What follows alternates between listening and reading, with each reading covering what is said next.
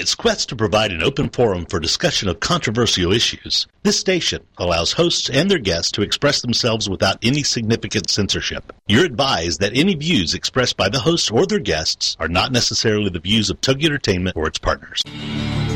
It's time for Success Profiles Radio with your host, Brian K. Wright, here on the Rockstar Radio Network. Have you ever wondered if there's more to life than you're currently living? Then Success Profiles Radio is the program for you. Every week, we'll explore different aspects of success and how to apply them to your life. Guests will come from many different backgrounds, including expertise in leadership, business, relationships, careers, networking, health, overcoming adversity, and much more. Every show is a dose of inspiration. This is Success Profiles Radio on the Rockstar Radio Network. And now, here's your host, Brian K. Wright. Hello and welcome to Success Profiles Radio. I am your host, Brian K. Wright, and it is a pleasure to be with you here today. I'm honored that you chose to spend part of your day with me here, and it's going to be a really fantastic show. I'll be introducing my guest shortly, and I promise this will be a fun and informative hour. It's going to be terrific. I do want to take a minute or two to share some things I've been learning and thinking about lately, and I'll do this every week. If you've heard this show before, you know that Brian Tracy is one of my favorite authors. I read a quote by him recently that I've read before, and it's always a great reminder. It's simply this If you swing hard enough and often enough, you must eventually hit a home run. There are two parts to that. Swinging hard means giving your best effort all the time. You can't hit a home run if you're swinging half heartedly. Success requires your full effort all of the time you must also swing often enough. It's pretty rare to have major success in anything the very first time you do something. It requires consistent effort. So many people give up too early in the game when they don't see immediate success. You may have to try many things in order to find the thing that you are ultimately destined to do in life. Swinging hard enough and often enough is the key to high achievement in any field. With all of this in mind, I'd like to introduce my guest. Before I forget, let me give you the call in number in case you'd like to call in and participate in today's discussion. That number is 866 404 6519. Once again, that's 866 404 6519. My guest this week is Greg Schwem. Let me tell you a little bit about him. He's a corporate stand up comedian and humorous business speaker. He's performed for companies including Microsoft, Cisco Systems, United Airlines, Motorola, IBM, and McDonald's. Greg has also appeared in concert with the likes of Celine Dion, Jay Leno, and Julio Iglesias.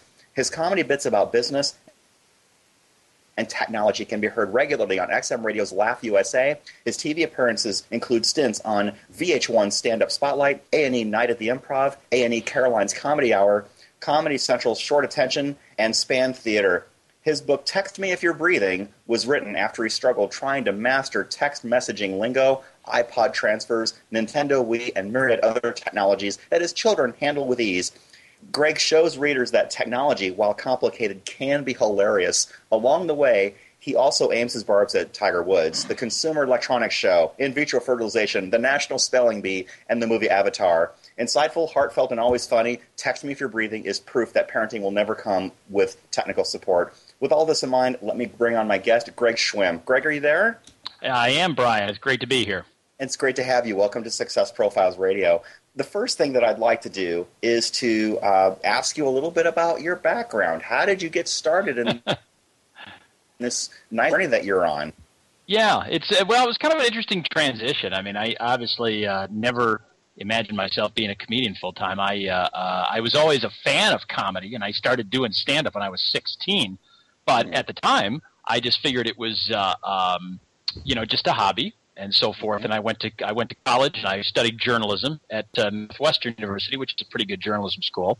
And um, I always wanted to be a journalist. And uh, but I moved to Florida. I started being a newspaper reporter. Then I became a television reporter.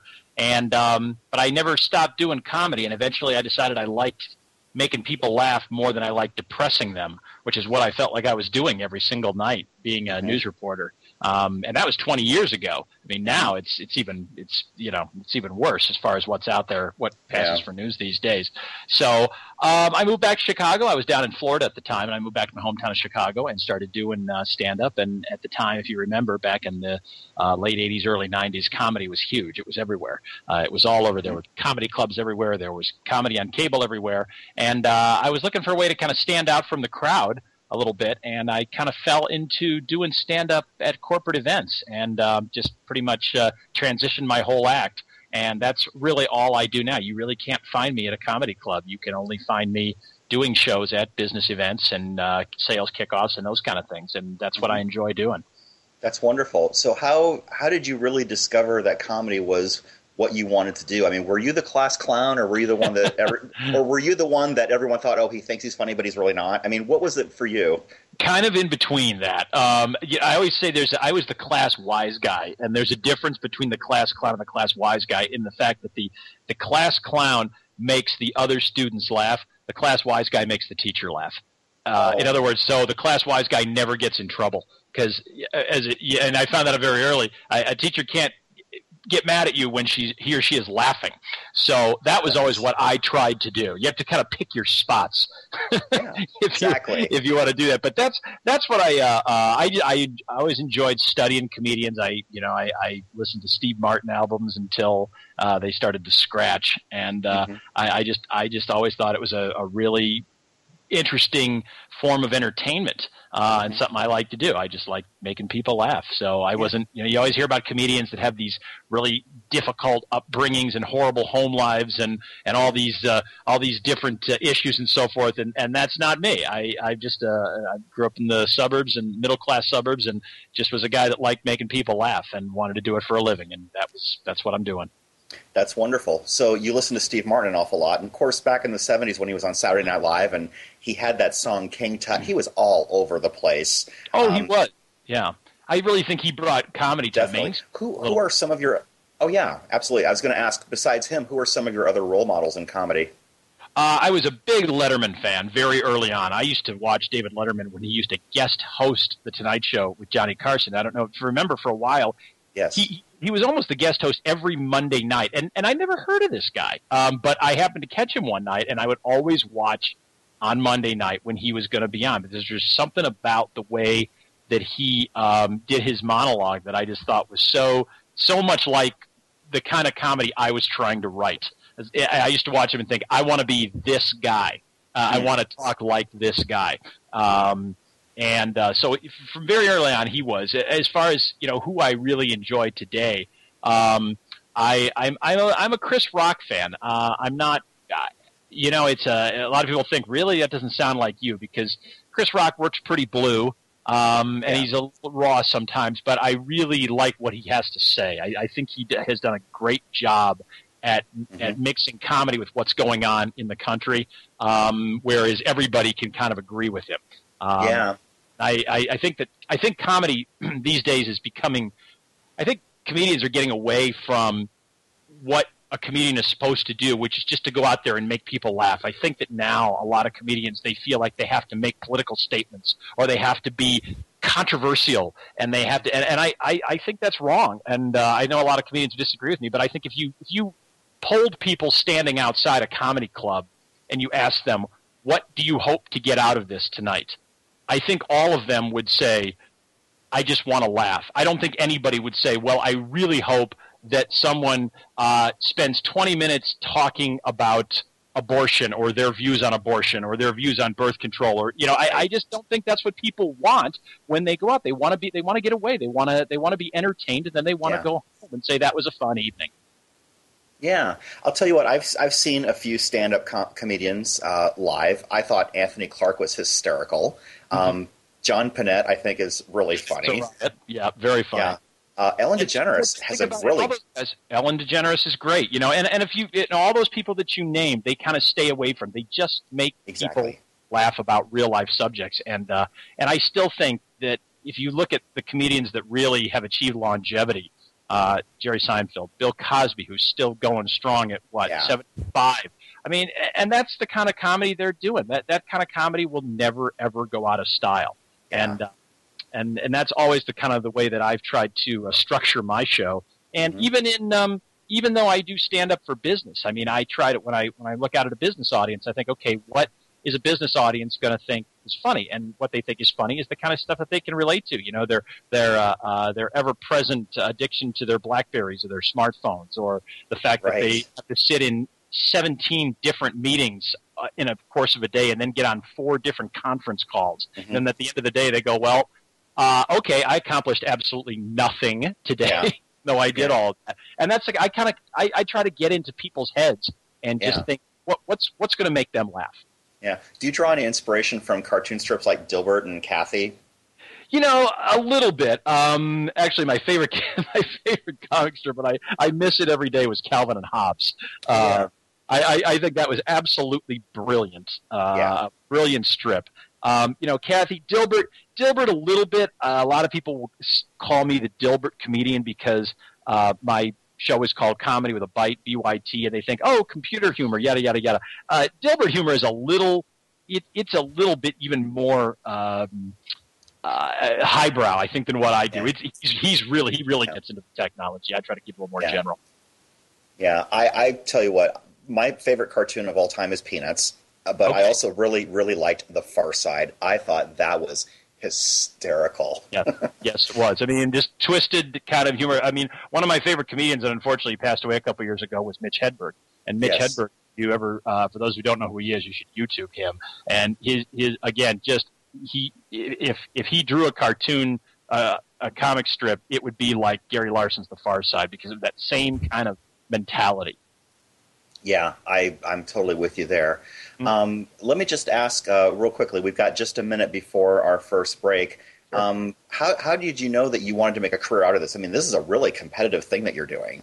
It is. It is. And I just, you know, it was it was more like. I mean, you you talk about your your your title of your show is Success Radio. I mean, I uh, wanted to live a dream. I think, I and I knew that if I didn't try doing this for a living, if I didn't quit my job early and try it, I'd look back and say, I wish I'd done that. And uh, um, I started to look at other comedians and see that they were making people laugh and making a living at it. And I thought, well, if they can do it, I can do it too. So mm-hmm. that's how I did it. Absolutely. Okay, we are coming right up against our first break. I am talking with Greg Schwem. He's a corporate comedian. We've been talking a little bit about his background in comedy and who he admires in comedy and the fact that he's making a career out of making people laugh. We will revisit some more issues and some more topics with Greg Schwem, my very special guest this week, right after the break. We will be right back on the other side. Please stay with us. This is Success Profiles Radio.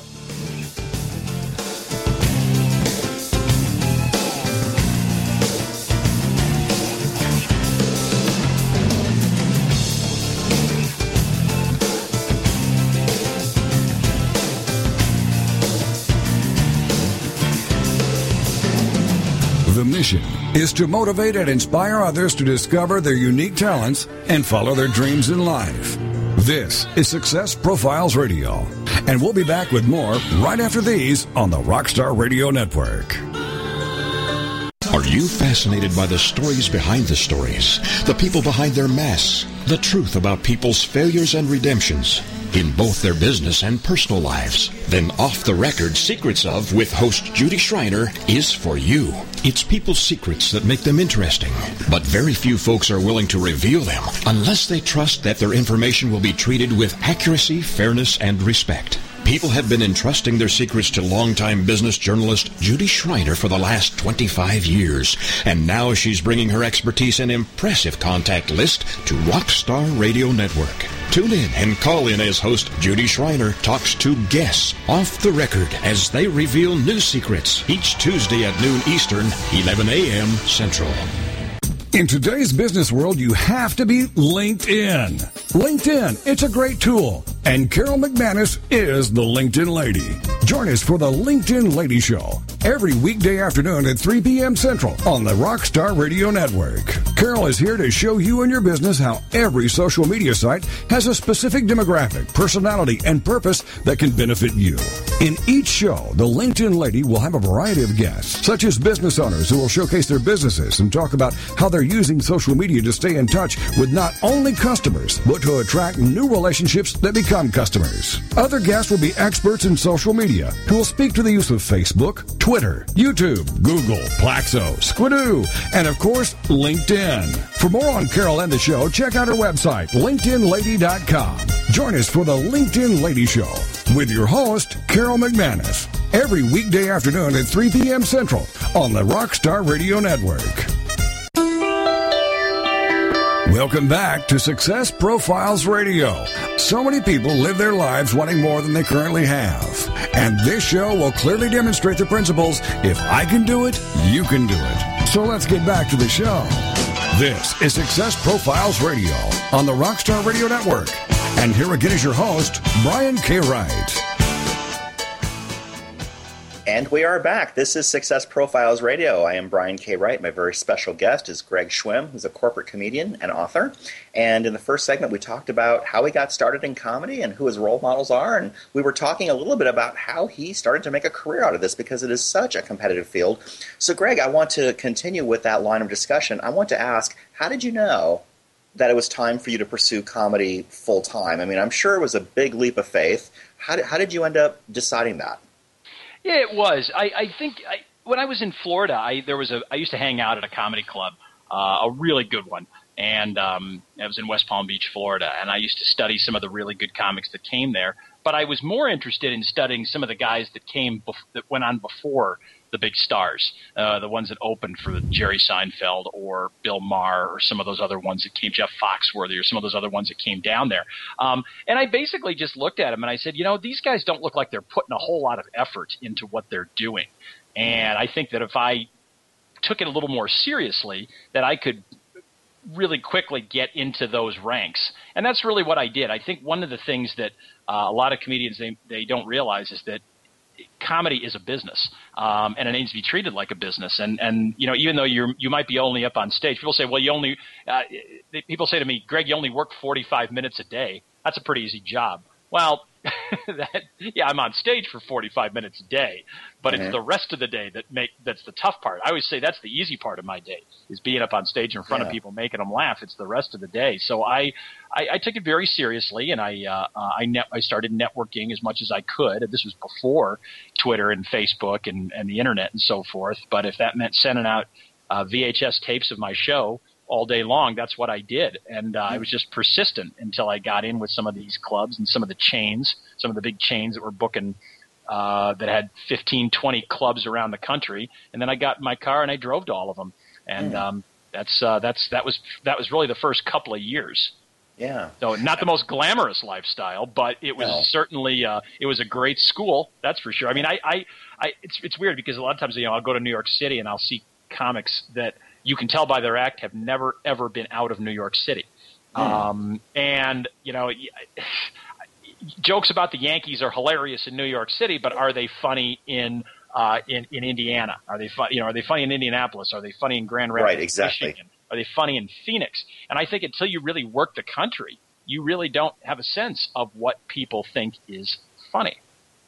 That's actually a really good point because you know the same things aren't funny to people everywhere. Right. If it's funny right. in New York City, it may not be funny in Arkansas or mm-hmm. Iowa or New Mexico. It's a really great point. And yeah. the whole thing about you know people thinking, oh, we only work forty five minutes a day. I I can sort of relate to that a little bit because I did I did do stand up comedy one time. I attempted okay. it once.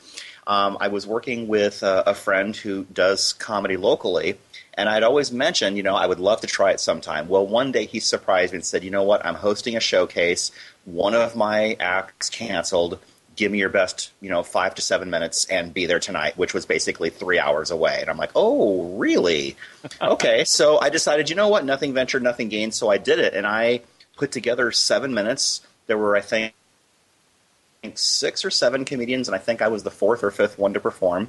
And right. I was a little nervous. I mean, I was watching the, the people before me, and I thought, you know, some of these comedians, their humor is an acquired taste, and I wasn't really quite about some of the people who were going on before me. Mm-hmm. But um, I did my bit. And it was kind of i mean kind of raw in the sense that i had never done it before not raw in terms of the material. Um, but i made it through and it was it, it, actually went pretty well. I've not done it again but i'm glad mm-hmm. to say that i did it once. It was on my bucket list of things to do and i did it. So it does take more than just seven minutes. I mean you have to prepare it takes more oh, than yeah. 45 minutes for you because you have to prepare. Um, let's talk a little bit about your preparation process as long as we're on that topic. I mean when you work for various corporate uh, entities doing comedy and being their keynote performer. What is that preparation process like for you? Yeah, it's very intense. Um, you can't. One thing I noticed very quickly about doing comedy in a business setting. Uh, first of all, business people are not stupid. Uh, they know when you're phoning one in, um, and they will tune you out if they feel that way. I mean, I am all keynote speakers in a business environment are you're basically on their turf, and their turf means you might be presenting during the workday. Uh, I don't necessarily do a lot of shows at night. I do a lot of shows in in mid morning, uh, in early afternoon, in the middle of the week. So my biggest competition is uh, I, I, not only have to make an audience laugh, but I have to get them to, to stop looking at their uh, their iPhones, their iPads, in some cases their laptops that people bring mm. into room because these you know corporate people want to be connected all the time, and mm-hmm. Um, so, so that being said, I need to make absolutely sure that very early on in my show, I let them know that I know about them and that I am doing a show specifically for them. So my preparation includes I, I I send out a questionnaire to the uh, the big wigs at the company, the people that hired me. Usually, that's maybe the marketing director, it might be an HR person, and I ask, um, "What's going on in your company? Uh, is there a new product out there that you're really excited about? Is there something that hasn't worked uh, that you might be willing to laugh at? Um, I want to know if there's been anything horrible that's happened in the company. Did you have to lay off people? Did you have to, uh, were there salary freezes? Anything like that. Anything, because the more I know about the organization, the easier it is. And the quicker I can relate that to the, um, uh, to the audience. And, and once they realize that, people will stop and they will say, okay, well, I should listen to this guy because he knows he knows me, mm-hmm. and that's that's my goal. That's awesome. If anyone wants to call in and speak with Greg or talk to us about what we're talking about today, that call in number is 866 404 6519. Once again, that's 866 404 6519 one nine. So, Greg, it does sound like your preparation approach is, is unique to each of the companies that you're working with, and it's not cookie cutter. It's not one speech everywhere you go, uh, which I think is is fantastic. I want to talk a little bit about the differences between corporate comedy and club comedy. You've done both. You've already gone over a little bit what corporate comedy is like in terms of their expectations of you. What do you think are some of the primary differences, and, and why did you lean toward corporate comedy instead of club comedy? Well, um, I think in, in, in club comedy, you can pretty much say anything. Uh, I don't think it used to be that way, but I think with uh, with what you know with what's on cable television and so forth, there's really no ground rules. I think that's the if, if I had to boil it down to one word, but in, as far as what's the difference, the rule would be uh, or the word would be rules. There are rules in doing corporate comedy. You you need to be politically correct. You your show has to be free of profanity.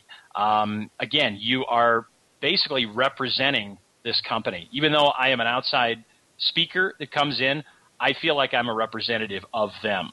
And um, uh, I think it's very you you have to know that and be willing to play by that. There, play by those rules. I think there are comedians out there that that say, well, you can you can tell me what you what I can and can't do, but I'm I'm the guy, and I'll just do what I darn well please. Mm-hmm. And uh, and I think there's a lot of I think for that reason uh, there's a lot of corporations, unfortunately, that I think have shied away from putting humor into their meetings, into their live events. I think that's a shame because I think that uh, uh, in the business world, laughter is needed now more than ever, particularly as we mm-hmm. claw our way out of this recession.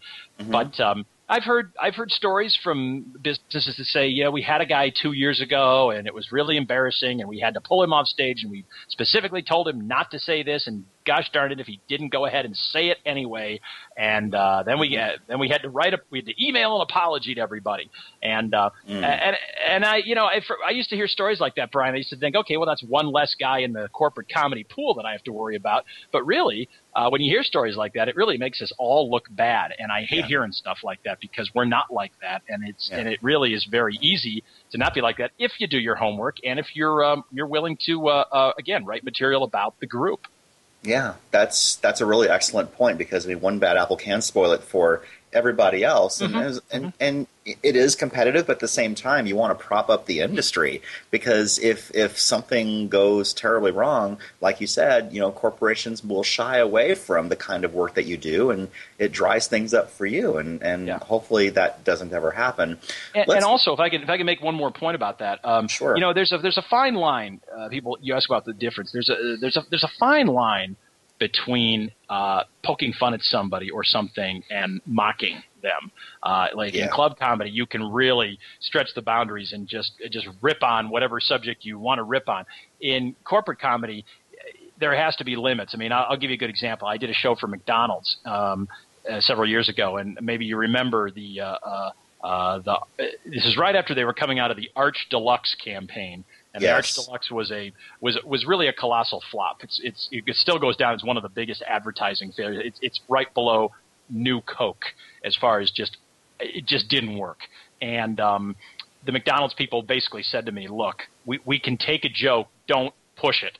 Uh, in other words, a couple of lines here and there is fine, but don't do ten minutes about the Arch Deluxe because now we're going right. to get a little. Now it's not going to be funny anymore to us. And uh, um, and, and those are the kind of things I want to know.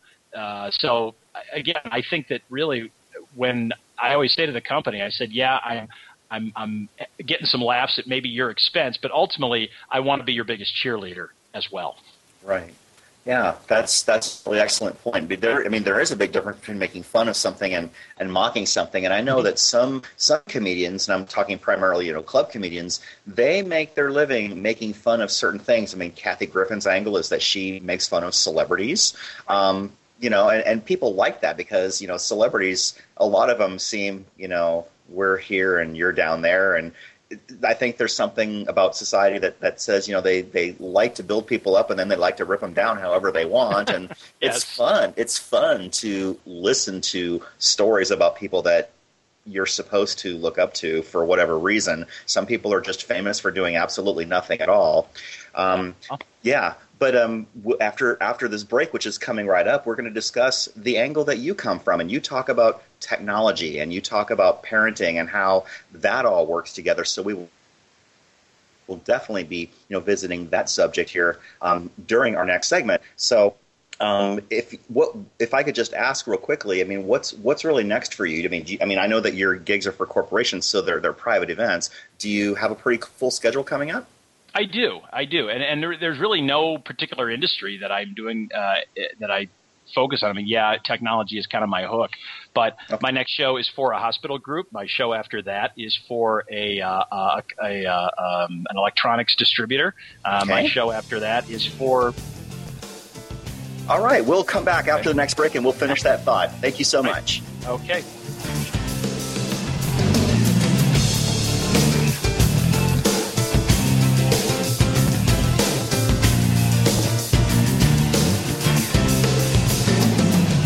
Mission is to motivate and inspire others to discover their unique talents and follow their dreams in life. This is Success Profiles Radio, and we'll be back with more right after these on the Rockstar Radio Network. Ladies and gentlemen, it's time for you to be a rock star. Get ready to rock with Rock Talk and Craig Duswalt and learn how to achieve rock star status in your industry every Tuesday afternoon at 2, 1 central on TogiNet.com. Craig Duswalt is the creator of the Rockstar System for Success. Craig will share easy tips and strategies on how entrepreneurs and businesses can use outside the box marketing strategies to stand out from the competition. Each high energy show will feature interviews with celebrity rock stars as well as business rock stars. For more on Craig, the show, and the Rockstar Marketing Boot Camps, check out the website, CraigDuswalt.com, so you can learn how to be perceived as an expert and celebrity in your field, so more people come to you to buy your services and products. Then, get ready to be a rock star with Rock Talk and Craig Griswold. Tuesday afternoons at 2, 1 Central on TogiNet.com.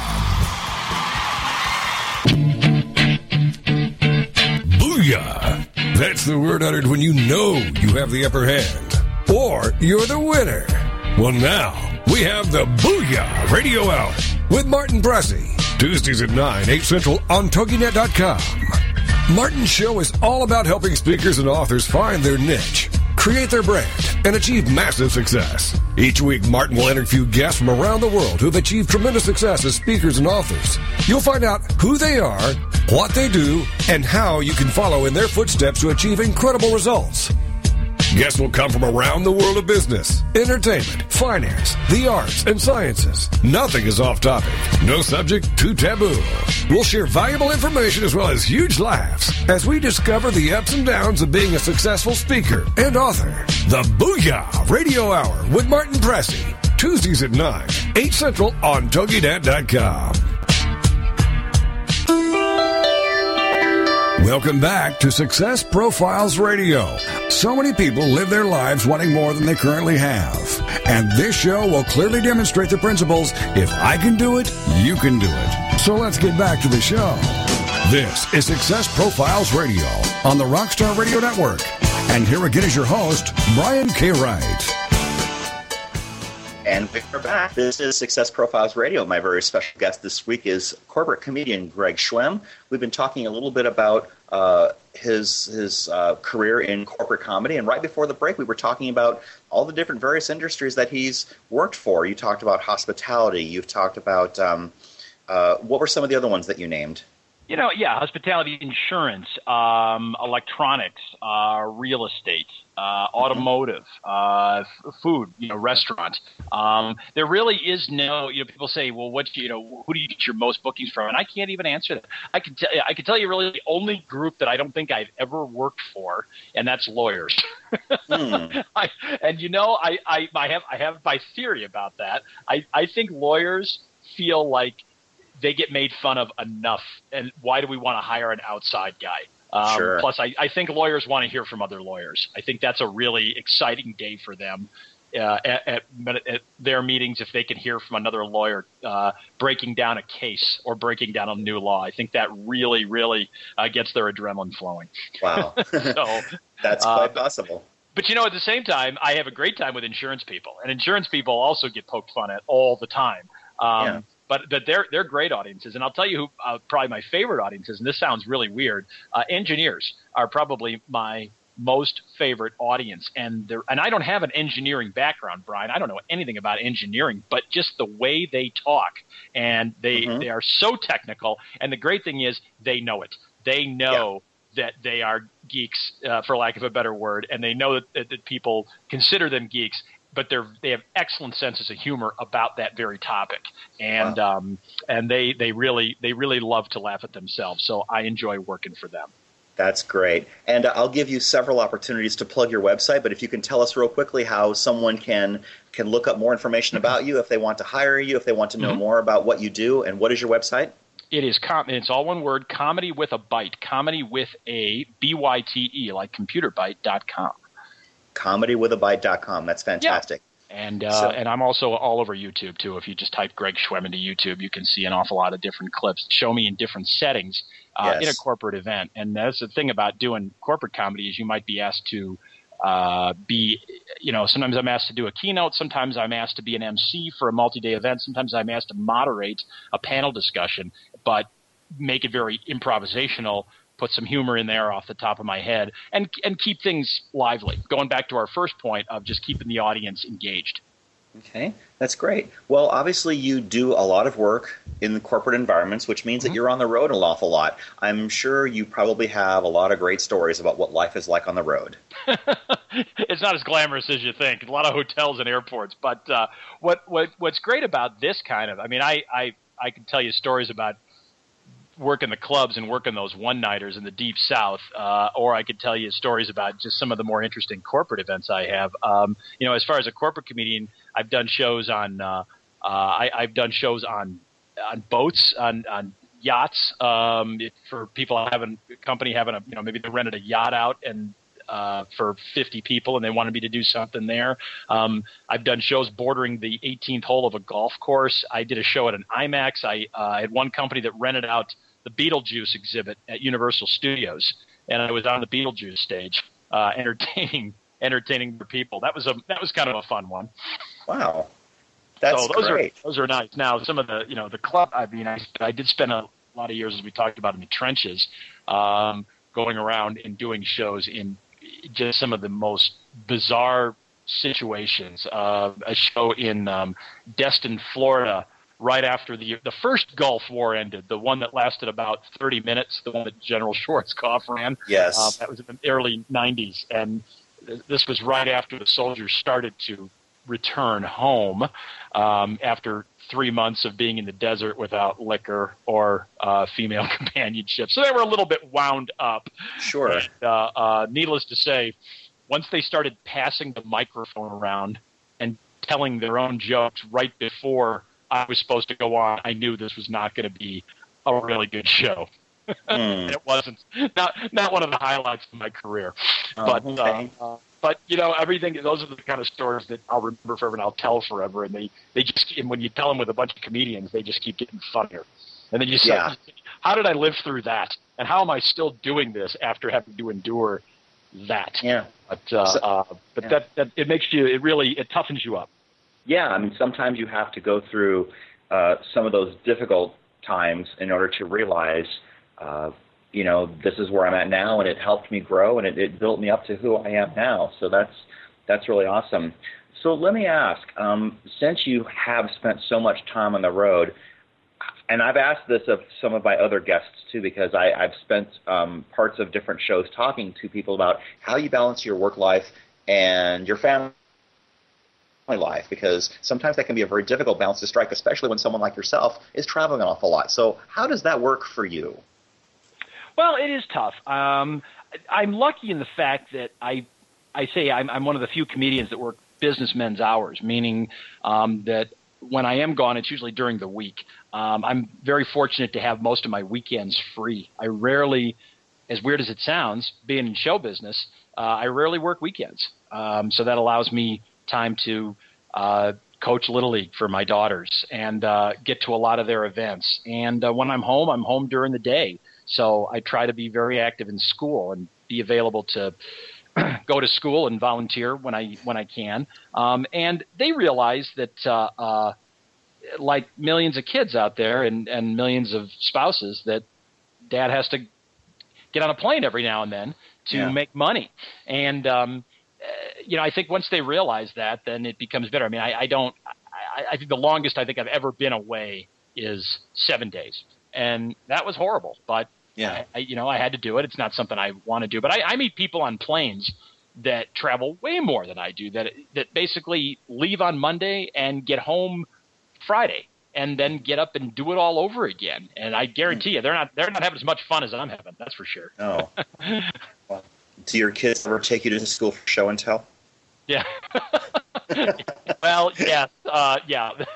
Actually, they have, but uh, uh, and you know, trying to make an audience of, of second graders laugh. Uh, pretty much, they'll laugh at anything. So- Right. So the teachers always want to know: Can you tell a Can you tell a joke that you know seven year olds would like? And I really have to think hard about that. And sometimes I, I draw a blank. But uh, Oh, yes, yeah. I have I have been the show and tell person before. Yeah. Well, it, it's always nice to have uh, a few really clean, silly jokes in your back pocket because you never know. Oh yeah, absolutely, Yeah. exactly. Exactly. And you Well, never know. Their, their parent, their parents might run multinational corporations and want, might want to hire me. exactly. There you go. So uh, you also do a lot of writing in addition to your speaking and, and performing. You have a blog. Um, tell us a little bit about that. Well, my blog is basically an extension of my uh, my co- my newspaper column that I write. I do write a uh, a nationally syndicated column for Tribune uh, Media Services, and that's something I've really been doing about a year now. And um, uh, I, I basically just I, I again, my background is in journalism. I, I think it's important to, for me anyway to write every day. Uh, that's really that's part of the discipline of being a comedian is you have to get up and you have to write something, even even if you just write one funny thought, but at least you're writing something. And uh, I wanted to write. Mm-hmm. There was a lot of material that I uh, wasn't making it into my stand-up act, maybe because it was too long, uh, maybe a little too involved, a little too detailed. That's one of the things about doing live comedy these days is uh, live comedy is is very much like because we want that instant gratification. Uh, things like Twitter and uh, have made us want to be. You you have to get your point across very very quickly, and um, it, that's made it very tough uh, to do comedy now because you have to figure out okay, I have to get these people's attention fast, and I have to keep it. So Mhm. I can't be going and telling a 15 minute story. But Right. those are the kind of things that I that I started to uh, uh, write about. So I just approached um, uh, the Tribune Media here in Chicago, which is the syndicated uh, arm of the Chicago Tribune, and said um, I'd be interested in, in writing for you. And I sent some samples, and then I, it, as luck would have it, they have a uh, they have a uh, a segment called Humor Hotel, uh, which is Hmm. comprised of three writers, and they said we happen to have an opening, so I jumped in. So I was really in the right place at the right time. So Hmm. I write about. Um, I, there's really no rules on what they let me write about. I write a lot on pop culture, I write on technology, and I write a lot on parenting. And sometimes Mhm. it's a combination of all three of those. Mm. Wow, that's that's great. So basically, you you reached out to them, and and they basically said, yeah. Yeah, I did. I did. I, and I, I and I, I feel like that's pretty much how I kind of run my business. I think you have to be very proactive, um, and sometimes you have to actually hit people over the head and say, "Look, here is what I can do for you. I want to do this for you, and what is it going to take to make to let to let me do it for you?" Yeah. And doing something like that is really a great way to promote your business. I'm sure you have a byline when you Yes. when you put in your blog and that lets people know how to get a hold of you, which is a real Yeah. Did you have to uh, did you have was this an extensive negotiation with them or did they basically respond to you the first time that you reached out to them? You know, it was it was about a month of ongoing. Because when I first went in, they said, "Well, we you know we like your stuff." I showed them my book. We can talk about that maybe the next segment a little bit. But Exactly. I, I they said we don't have any openings right now, and um, they said, "But we'll like your style and we'll stay in touch." And then that was when somebody uh, uh, dropped out. So again, being in the right place at the right time was was good. But I just kind of kept in touch with them. Not not not the hard sell, but just every now and then I'd email them and say, "How's it going? Still interested? Don't forget about me." That's it. I think, people, and I, I really think that's the way to do it. I mean, I think people get bombarded so much today, Brian, with emails and, and Mhm. text messages and so forth that uh, overkill is never a good thing. No, it isn't. And you don't want to hit someone over the head because we are constantly bombarded, like you just said. Mm-hmm. But I think there's a touch that has to go with that, just so that people know you're still there, but at the same time, you don't want them to feel like they're being intruded on.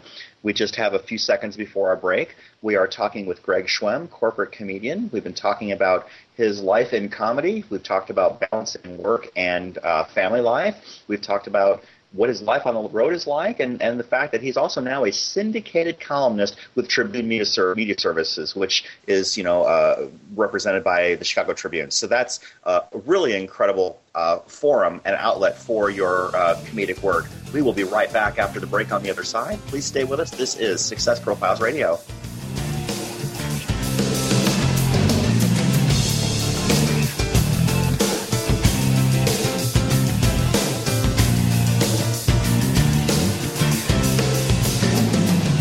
Is to motivate and inspire others to discover their unique talents and follow their dreams in life.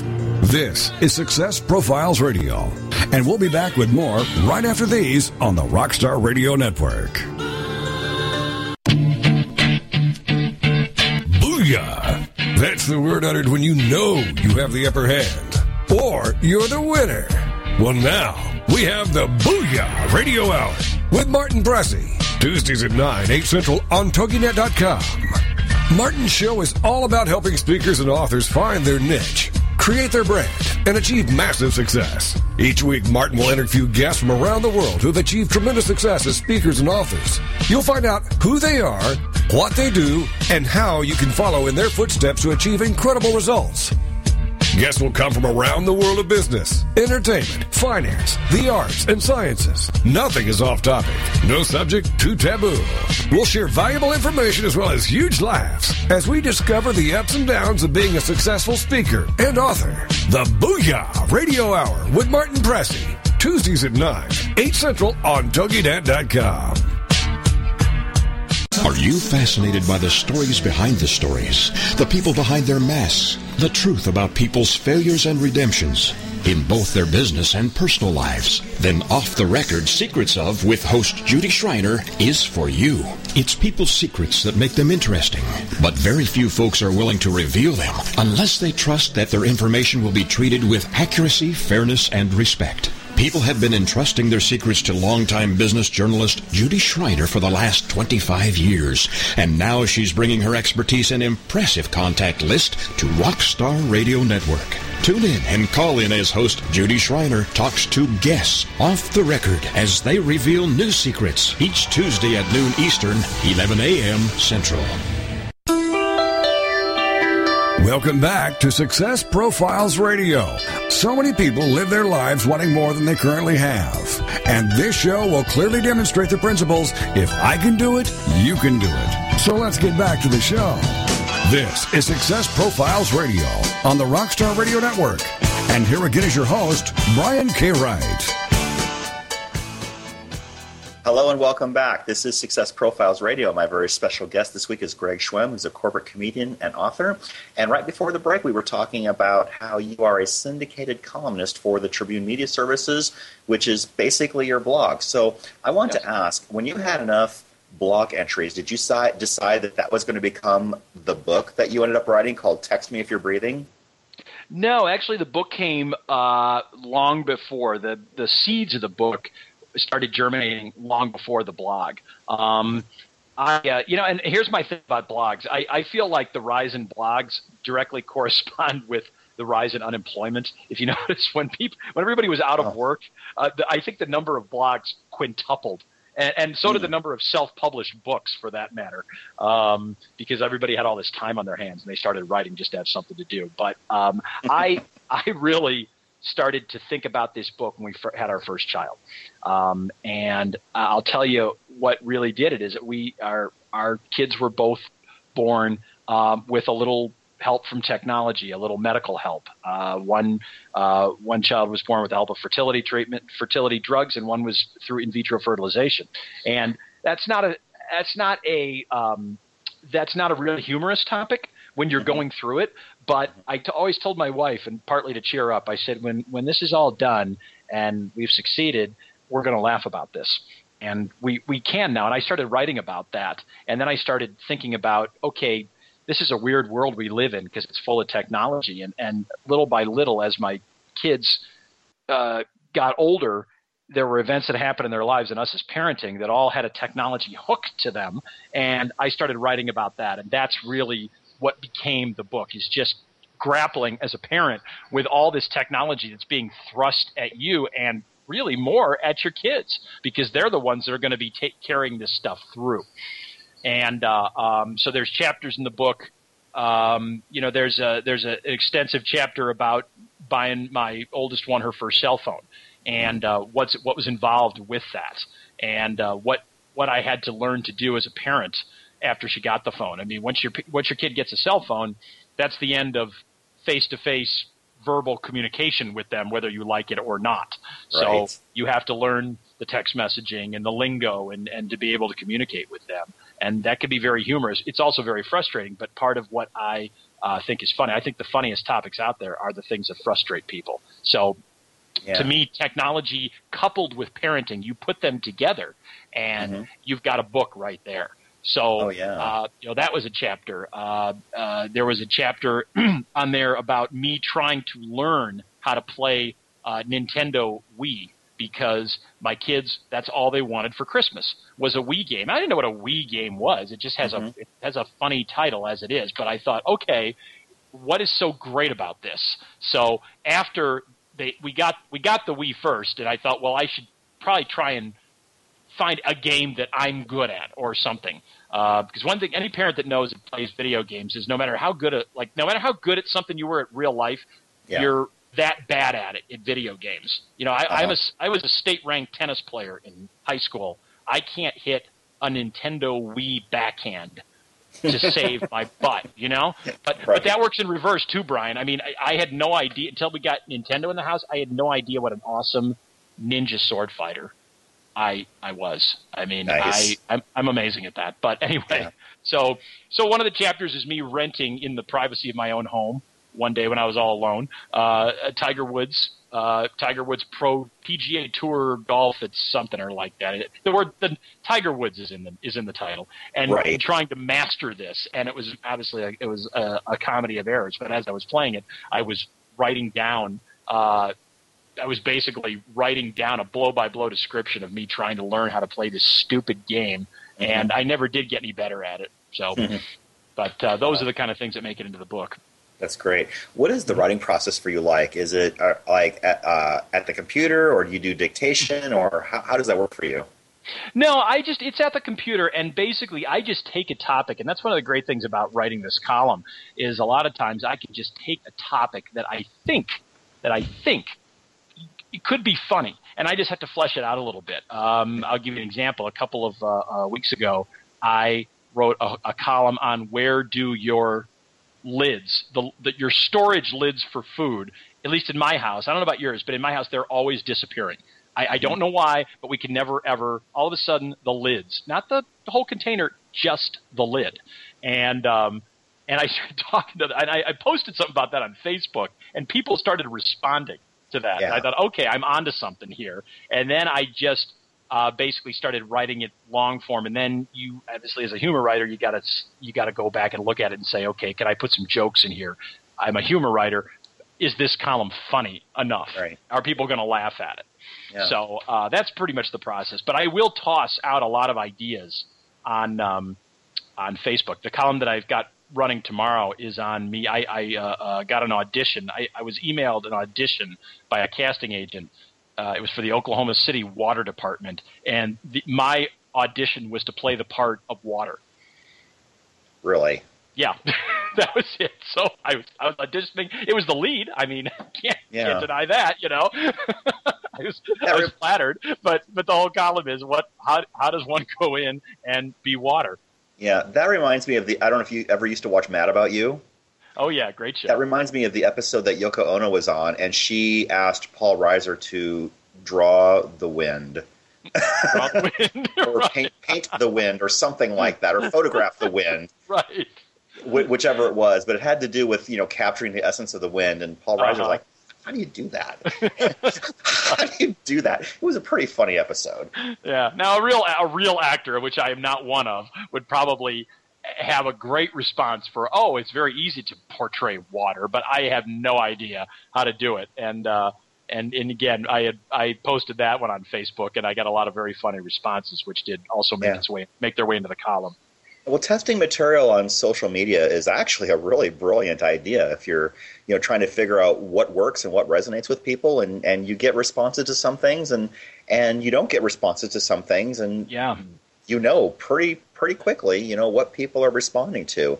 Well, and I think the thing is everything. Everybody, the whole old saying about everybody's a comedian. I think everybody is. I think everybody wants to be a comedian. Mm-hmm. Um, and people love that's what's one of the really great things about social media, like Twitter and so forth, is uh, you know normal people can be very funny in a very small space. Um, mm-hmm. And uh, I, I think I, I think it's been great for that. So. Yeah, absolutely. Well, if someone wanted to get your book, how could they do that? You can. Uh, my book is available on. Uh, it, you can find it in in bookstores. You should be able to find it in Barnes and Nobles. Um, you probably mm-hmm. your best bet though would be to find it online at uh, at Amazon, uh, particularly in the fact that so many people are reading books electronically now. Yeah. Uh, the best place you can download it. So it's uh, you can just type in, just search my name, Greg Schwem, or text me if you're breathing. Um, mm-hmm. I, I really hope people will buy it. Uh, the the actual paperback because I spent a lot of time on the cover. The cover is actually me and my kids. Uh, those are my kids. You don't see their faces because they are looking down uh, at cell phones. And uh, the cover has really gotten a lot of uh, publicity because it really, it, you just look at that cover and you say, if you're a parent, you say, oh my God, those are my kids. those, yeah. those aren't your kids. Those are my children. Well, they're Yeah. actually they're everybody's children, burying their face in their electronic gizmos. Yeah, and some of the TV commercials tend to capture that that whole conversation really, Yes. really well. Yeah. So, "Text Me If You're Breathing" is the name of the book. Book. It's uh, about parenting and technology, and realizing that your kids know a lot more about technology than you do, and some of the fun situations that uh, ensue from that. Correct? Yeah, absolutely. And just trying to balance the two. Just trying to balance parenting. There's parenting and uh, uh, um, and you know and, and technology, and realizing that uh, uh, you have to step back and laugh at this because it is a it is a scary world Yeah. that uh, that kids are growing up in now. And Yeah. uh, I mean, I can't even have you know I can't even have conversations with my parents about when they say, "Well, here's how we did it." I would Yeah. say, "Stop, stop right Yeah. there. You, you, you, what you? I cannot compare what I'm going through to what you're going through. Thirty years ago, we could have done that, but I can't. You, you can't even begin to start a conversation with, "Here's how we did it." And Yeah, expect exactly. me to say, "Oh, that's a good idea. Maybe I Yeah. should do that. Maybe I should let them walk five miles to school." There you go. What a great Exactly. idea that would be. Exactly. Yeah. Yeah. Well, let me ask you this, Greg. I mean, a lot of people that I've had on the show that have written a book uh, usually like to read as well. So I want to ask, what is it that you're reading these days? What inspires you? Uh, you know, I kind of go in spurts. I, I do like to read books that make me laugh. Uh, so I like I do like to read books by humor writers. Uh, one of my favorites, uh, and he he might not be in the conversation of humor because his humor is very biting and very sarcastic. But Tom Wolfe has always been one of my favorites. Uh, Bonfire of the Vanities, uh, Man in Full, um, The Right Stuff. I, I think one of these just the most brilliant writers out there, and he's got another one coming out. I think in the fall, and I, what I read about it, is he he takes aim at Miami, uh, Miami Beach and the nightlife and so forth. And I can't wait to read that. Um, another one of my favorites is Carl Hiaasen. Uh, Carl Hiaasen, a former column, columnist for the Miami Herald, uh, born and raised in Florida, writes about Florida, writes about all the wackos that live in Florida. And uh, I think you know he wrote he wrote Striptease, which they made a movie about, and a few, a few others, and and uh, uh, really enjoy uh, his work. And then I'm I'm a big legal thriller guy. I like David Baldacci. Um, Okay. And uh, um, so I kind of go biographies every now and then. Not a huge biography fan, but uh, you know what? Here's my thing about biographies. I want to read like one chapter. Yeah. Uh, you know, like I thought it was funny that remember the guy that landed the plane in the Hudson, Chesley Sullenberger. Yes. Okay, he comes out with his. He came out with a, bi- a biography was written about him, and it came out within the year after he landed the plane. And I, I was looking at that in the store, thinking, okay, I I just want to read the one part where he landed the plane. I want to read Exactly. what- I don't want to read about because I don't think I don't want to read about Chesley Sullenberger playing Little League. You know, I, I don't Right. think I don't think that had anything to do with him landing the plane in the Hudson. so you know, your life Exactly. Well, tell you what, Greg, we are. Co- Go ahead. I was going to say we are coming right up to the end of the show. We have just a few seconds left. So if I can just ask once again, how can we get a hold of you? If someone wants to hire you, if someone wants to buy your book, how can we get a hold of you? All right. Best way to go to my website, comedy with a bite, comedy with a B-Y-T-E dot com. There's information about the book, um, and there's lots of video clips on there, and you can kind of see what I uh, what I do in the world of comedy. Yeah, and I saw your website yesterday, and, and I've seen it several times, and it's a great website. So we are at the end of a really uh, fantastic episode of Success Profiles Radio. I am your host, Brian K. Wright. Come back next week on Mondays at 6 p.m. Eastern Time. Have a great week, everyone.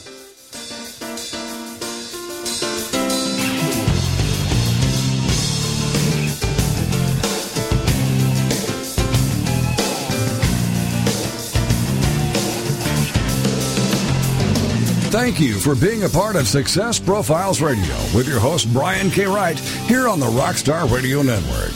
Each week, we'll